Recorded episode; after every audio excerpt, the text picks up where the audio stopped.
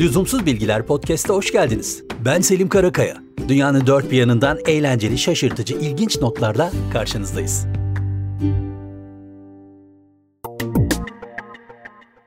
Akio Morita, Sony'nin ortak kurucusu. Morita 1970'li yılların sonunda o kadar çok okyanus ötesi uçuş yapıyor ki bu uçuşlarda sıkılıyor ve müzik dinlemek istiyor. Bunu nasıl çözebileceğini düşünürken aklına kişiye özel bir müzik çalar fikri geliyor. Bu fikri paylaştığında Sony üst düzey yönetiminde başta hiç destek görmüyor. İnsanlar neden tek başına müzik dinlemek istesinler ki? Üstelik bu kayıt bile yapamıyor gibi yorumlarla karşılaşıyor. Ama patron inatçı. Kendi başına çalışarak cep boyutunda bir cihaz geliştiriyor. Bir gün gelecek ve bu ayda 5000 adet satılacak diye bir iddiayla ürettiği bu cihazın adı Walkman. Walkman piyasaya çıktığı ilk dönemlerde ayda 400 bin gibi satış rakamlarına ulaşmış ve tabii ki daha da önemlisi sonrasında MP3 oynatıcılara, iPod'lara ve hatta elmalı cep telefonlarımıza ulaşan bütün süreci başlatan belki de bu adam. Teşekkürler Akio. 1990'lı yıllardan akıl almaz bir telif mücadelesi anlatacağım size. Southwest Airlines ve Stevens Aviation. Havacılık alanında önemli işler yapan ama alışılmadık yönetici karakterleriyle de dikkat çeken iki firma. Southwest 1992 yılının başlarında reklam sloganı olarak Just Plain Smart kullanmaya başlıyor.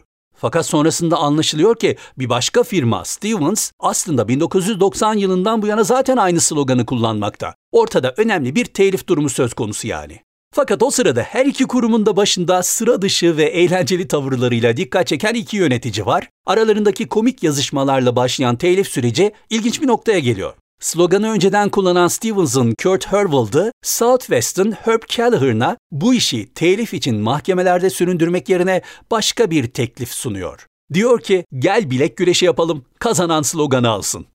Tarihe Malice in Dallas olarak da geçen kapışmaya da böyle karar verilmiş zaten. Gerçekten de Mart 1992'de yüzlerce seyirci önünde özel anonslarla tezahüratlar altında ringe çıkıyor yöneticiler. İlk iki round karşılıklı galibiyetlerle geçiliyor ve anlaşmaları gereği de her roundu kaybeden yardım kuruluşlarına 5000'er dolar bağışta bulunuyor.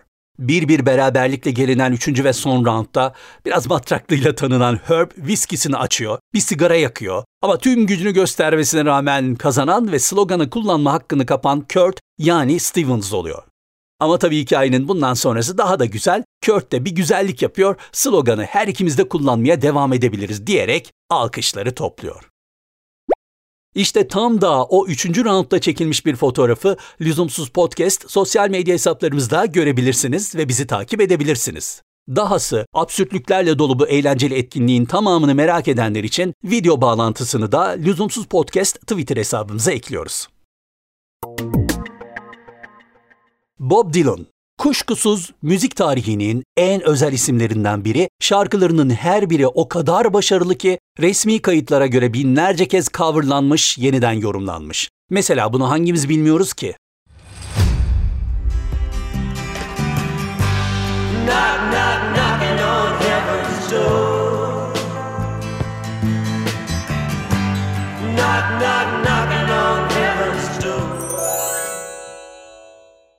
Bob Dylan'ın ilginç bir özelliği var. Adı şarkı isimlerinde en çok kullanılan insanlardan biri olarak da dikkat çekiyor Bob Dylan. Örneğin Fall Out Boy'un Bob Dylan adında bir şarkısı var. Sid Barrett, Bob Dylan Blues adında bir şarkı yapmış. Daha ilginçlerle de karşılaşmak mümkün. Mesela Minutemen'in şarkısının adı Bob Dylan Wrote Propaganda Songs. Bob Dylan propaganda şarkıları yazdı. Ama galiba bu konuda zirveyi Marvin Etzioni'ye bırakmamız gerekiyor. Onun şarkısının adı Bob Dylan is Dead. Bob Dylan öldü. Tamam aslında bir tür saygı duruşu şarkısı bu ama yine de garip. Hans Gunnar Ligenval. Büyük bir ihtimalle yanlış okuyorumdur ama bir İsveç ismini yanlış okuduğum için ayıplanmayacağımı umuyorum. Elimden bu kadarı geldi. Bu beyefendi bir atlet, üstelik üç kez olimpiyatta yarışmış bir sporcu. Ama onun bize konuk olmasının sıra dışı bir sebebi var elbette. Hans arkadaşımız olimpiyat oyunları tarihinde doping sebebiyle diskalifiye edilen ilk sporcu. Üstelik bu durum İsveç takımının bronz madalyasının da geri alınmasına sebep olmuş. 1968 olimpiyatlarında yaşanan olayla ilgili ilginç olan şey şu, Hans yarıştan önce o kadar heyecanlıymış ki heyecanını birazcık dindirebilmek için yarışın hemen öncesinde iki bira yuvarlayıvermiş. Sonuç aşırı alkol sebebiyle diskalifiye. Yani aslına bakarsanız zaten o iki bira onu muhtemelen o kadar şişirmiş olmalı ki koşmaya niyetlense de yeterince kuvvetli, güçlü ve hızlı koşamayacak büyük bir ihtimalle. Hoş görülebilirdi diye düşünüyoruz ama kural kuraldır. Yapacak bir şey yok.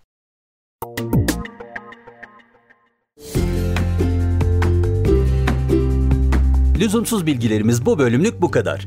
Yeni bölümler çıktığında haberdar olmak için bizi podcast platformlarından takip et, abone ol ya da ilgili butona basarak takip etmeyi ve paylaşmayı lütfen unutmayın. Desteğiniz çok değerli. Ayrıca Instagram ve Twitter'da Lüzumsuz Podcast hesaplarındayız. Şimdilik hoşçakalın.